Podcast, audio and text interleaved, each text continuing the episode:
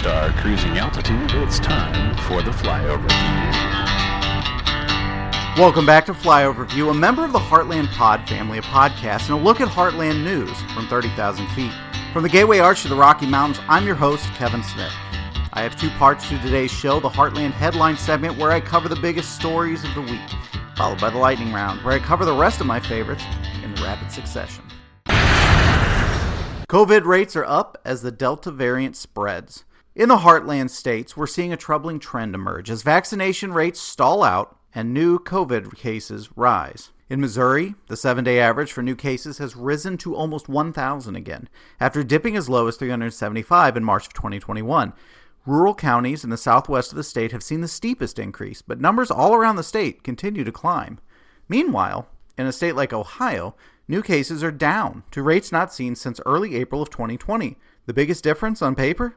Vaccination rates. In Ohio, 45% of all residents are fully vaccinated, and 55% of those 18 and up are fully vaccinated.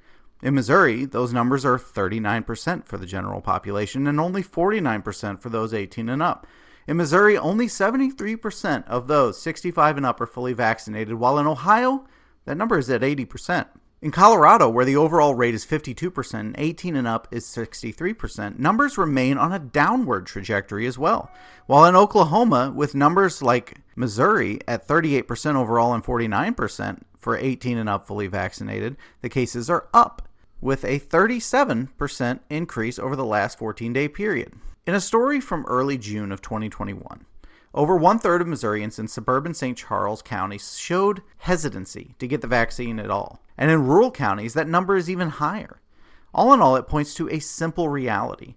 A failure to have a vaccinated population could lead to more cases, with faster spreading and a deadlier Delta variant as vaccine rates stall out. It's impossible not to point to leadership in the states where rates of new cases are up and vaccination rates are suppressed, and wonder where are they on this issue? Now, in Ohio, you may recall the vaccine lottery, which saw a great response. Meanwhile, in Missouri, many legislators and statewide officials seem to ignore the need for vaccines. Missouri Governor and noted sentient goldfish, Mike Parson, in what is best described as a complete 180 from his prior statements, is now urging folks to get the vaccine, walking back his prior comments comparing COVID to merely the seasonal flu. Nothing like some good old fashioned leadership from behind. Now, time will tell just how much of a difference it all makes, but the early indications show that many heartland states could be headed for a catastrophic second wave of the pandemic. Now, if only we had something like this a hundred years ago. Oh, wait, we did. With the Spanish flu, which had a second wave that eclipsed the first in scale of deaths. At least this time, no one is telling us to drink bleach. Iowa permitless carry law goes into effect. Iowans can now buy and carry handguns without first getting a permit, after a new law went into effect Thursday. For the first time, the law makes having a permit optional for adults 21 and older to buy a handgun or carry one in most public places. Governor Kim Reynolds signed the Iowa law, which advocates often refer to as constitutional carry or permitless carry, in April. More than a dozen states, including Missouri, have similar laws. The new law won't change the rules for long guns like rifles and shotguns, which don't require a permit under the previous law, Customers will still need to pass a background check when buying long guns and handguns from a federally licensed dealer. Meanwhile, in 2020, gun deaths in Iowa are up by 23% from 2019, making back to back record breaking years in Iowa for gun deaths. Now, when Missouri passed a similar law in, tw- in 2007, gun related crime rates spiked nearly instantly. Supporters say the Iowa law will prevent law abiding citizens from having to apply to the government and pay a $50 carry permit fee to exercise their gun rights while allowing them to quickly obtain handguns for self defense. State GOP Senator Jason Schultz says the relationship between your state government and the citizen is going to be flipped 180 degrees. You can bear that firearm without permission from the state in the form of a concealed weapon permit or in violation of open carry laws. He said it would not harm public safety, calling it a blessing on the citizenry and a problem for criminals because there's more good guys armed out there. But the new law is highly unpopular. Two thirds of those surveyed this month for the Des Moines Register's Iowa poll said they disapprove. Yes, this law is part of the now traditional GOP response to voters, passing unpopular laws, and ignoring the public at large. Missouri's AG loses case to former AG candidate. In a 6 0 ruling, the Missouri Supreme Court has ruled that attorney review time for public records released by public entities cannot be charged for. Missouri attorney and former Democratic AG hopeful Elad Gross made what is often referred to as a sunshine law request under Missouri's Chapter 610, which requires public entities and governments to provide access to public records. The Parson administration provided the documents after redaction by attorneys, but tried to charge over three grand for the access to Mr. Gross. In the unanimous opinion, Judge Patricia Breckenridge wrote that the court concluded the allegations were sufficient to plead that the governor's office had intent to violate the law. The case now goes back to the trial court for further proceeding. Said Gross in response to the ruling, quote, now there's a very clear ruling that these practices have always been illegal, should never have been used to stop the public from accessing public records, or members of the media for that point too. And hopefully, those kinds of abuses will now be put to an end. Our own attorney and Heartland Pod host Adam Summers said of the ruling, quote, this ruling is a clear message to not just the administration that it acted in bad faith, but to any and all Missouri governmental or other public entities that the Sunshine Law of Missouri is not optional.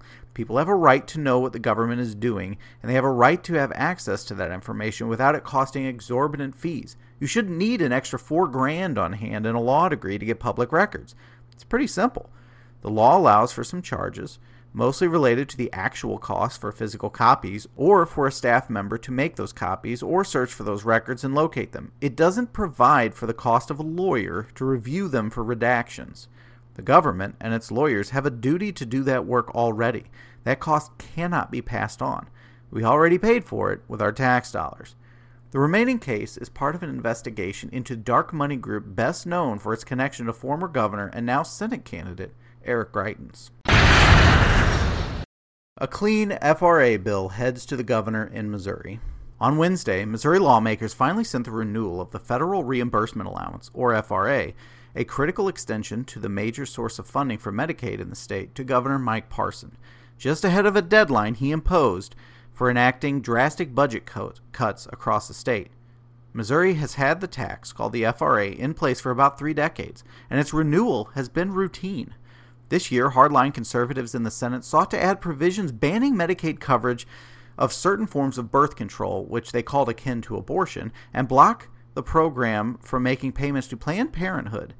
In a win for pragmatism, neither provision has been included in the renewal sent to the governor. Now, we want to remember that the GOP supermajority failed to pass this extension during the regular session, so we had to call this special session into place. Uh, the GOP, however, did get what they want hours and hours of pontificating on the evils of Planned Parenthood and birth control. Now, as far as Planned Parenthood goes, there's only 12 clinics in the entire state, 11 of which are only family planning clinics, and only one can truly be considered an abortion clinic. In a statement, House Speaker Rob Vescovo and Speaker Pro Tem John Wiemann and Majority Leader Dean Plocher said they, they had supported both the FRA and anti abortion efforts, quote unquote. They said that we are proud of the work done by the House today to approve the FRA renewal so the vital programs that assist many of Missouri's most vulnerable citizens can continue to be funded. They also said that we're proud of our members for taking a strong stand in the defense of the lives of the unborn as we approve House Bill 2 to prevent taxpayer dollars from going to abortion providers. Now, Minority Leader Crystal Quade responds simply all of this was a political move. Barring any funny business from Parson, I'm happy to just be done talking about the FRA. Let's sign it and get it done. Hey, folks, I hope you're enjoying the show. I want to remind you that the Heartland Pod has a number of great shows you can catch. From our Monday show, the Heartland Pod, where host Adam Summer has interviews with folks from all over the Heartland about any number of important topics, from politics to homestead farming and beyond. On Wednesdays, we have the Marquis Govan Show, a bully caucus where he gets into some very local St. Louis politics and a little bit beyond. We have the Delta, which is hosted by science teacher Nick Linky as he dives into critical science matters that impact our daily lives and politics as well. And then, of course, currently on Fridays, my own show, The Flyover Review. And I also want to let you all know, really quick, it's a reminder for everybody that if you or someone you know has been on or is now on unemployment, the ACA coverage, Affordable Care Act coverage, may be available to them free of charge for the rest of 2021. Go to marketplace.org to learn more about that. And now, the lightning round. Lightning round. Missouri prison healthcare contract changes companies. Centurion Health, a Virginia subsidiary of the St. Louis managed care company Centene, beat out four other bidders, including current provider Corizon Health, for a contract awarded May 28th. Under the terms of the contract, Centurion would be paid about $174.6 million for the year starting July 1st. The initial contract term is three years, with four optional years, and Centurion's bid totals out 1.4 billion over the full period. Lawmakers appropriated 152.8 million for prison medical services in the coming year, the third year where the amount has been unchanged. The actual cost in fiscal 2020 was 149.9 million. In formal protest last week, Corizon wrote that it was treated unfairly in the scoring and that Centurion failed to report problems that cost it a Tennessee contract on May 10th including that key personnel involved in its Missouri bid were fired over the involvement in the Tennessee scandal. UC Health pays $500 incentive to employees who get the COVID vaccine. UC Health plans to give $500 to those among the 26,000 employees who are vaccinated. Contractors can also receive the bonus. The system operates 12 hospitals and about 700 individual clinics across Colorado, southern Wyoming, and western Nebraska. The bonus applies to thousands of additional contractors like those working as security guards or valets. Those UC health workers who are now vaccinated will get the money in mid July, and anyone who gets vaccinated between now and August 22nd would get it on September 3rd.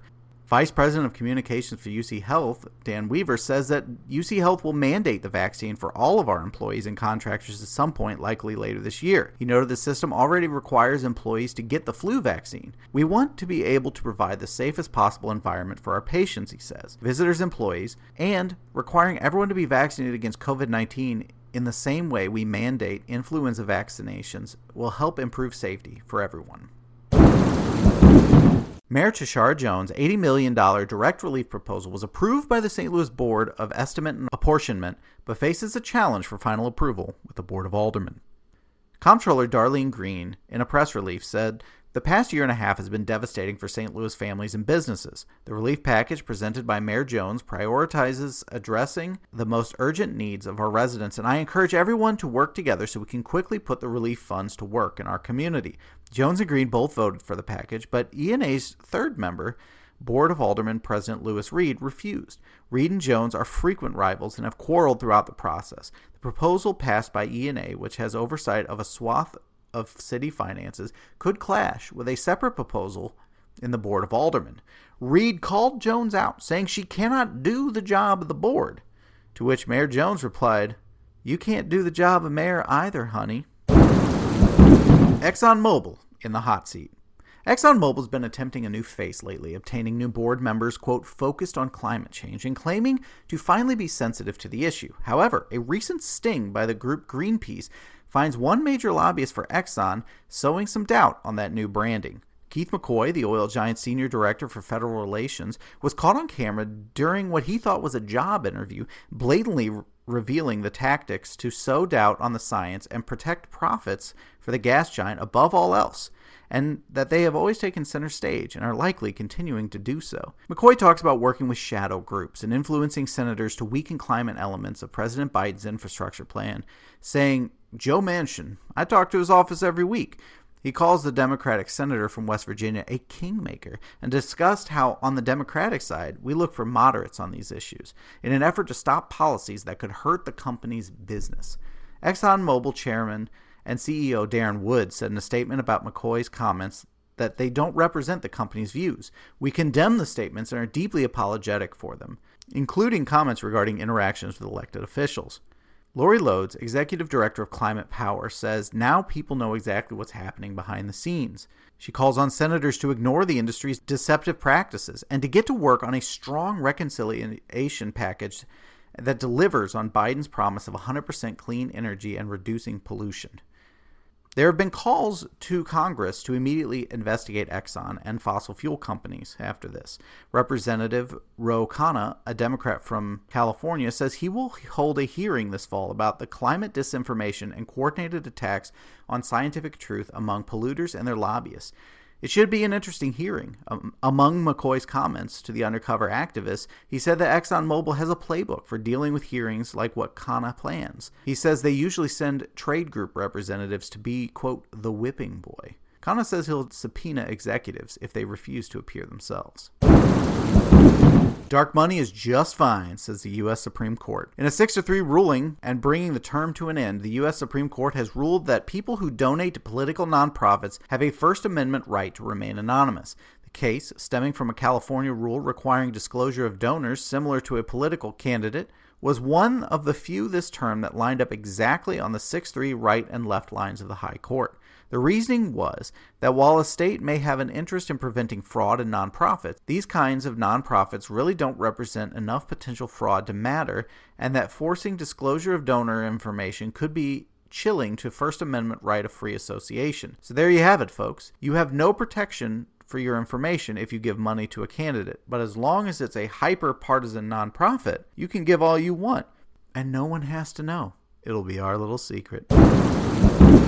Well, folks, that's all the time we have. I want to thank you for joining us. If you feel you have a story we should look into and possibly highlight on the show, tweet us at the Heartland Pod and visit us for links to all our shows and our merchandise shop at heartlandpod.com. The Flyover View is a production of Midmap Media LLC. This week's episode featured reporting from the pitch out of Kansas City, the Riverfront Times, Missouri Independent, Colorado Public Radio, Associated Press, New York Times, KSDK St. Louis, the Des Moines Register, and SupremeCourt.gov. Remember to subscribe so you get this show and all our Heartland Pod offerings, with new episodes releasing Monday, Wednesday, and Friday. Thanks for joining us. See you next week, same time, same place. Take care.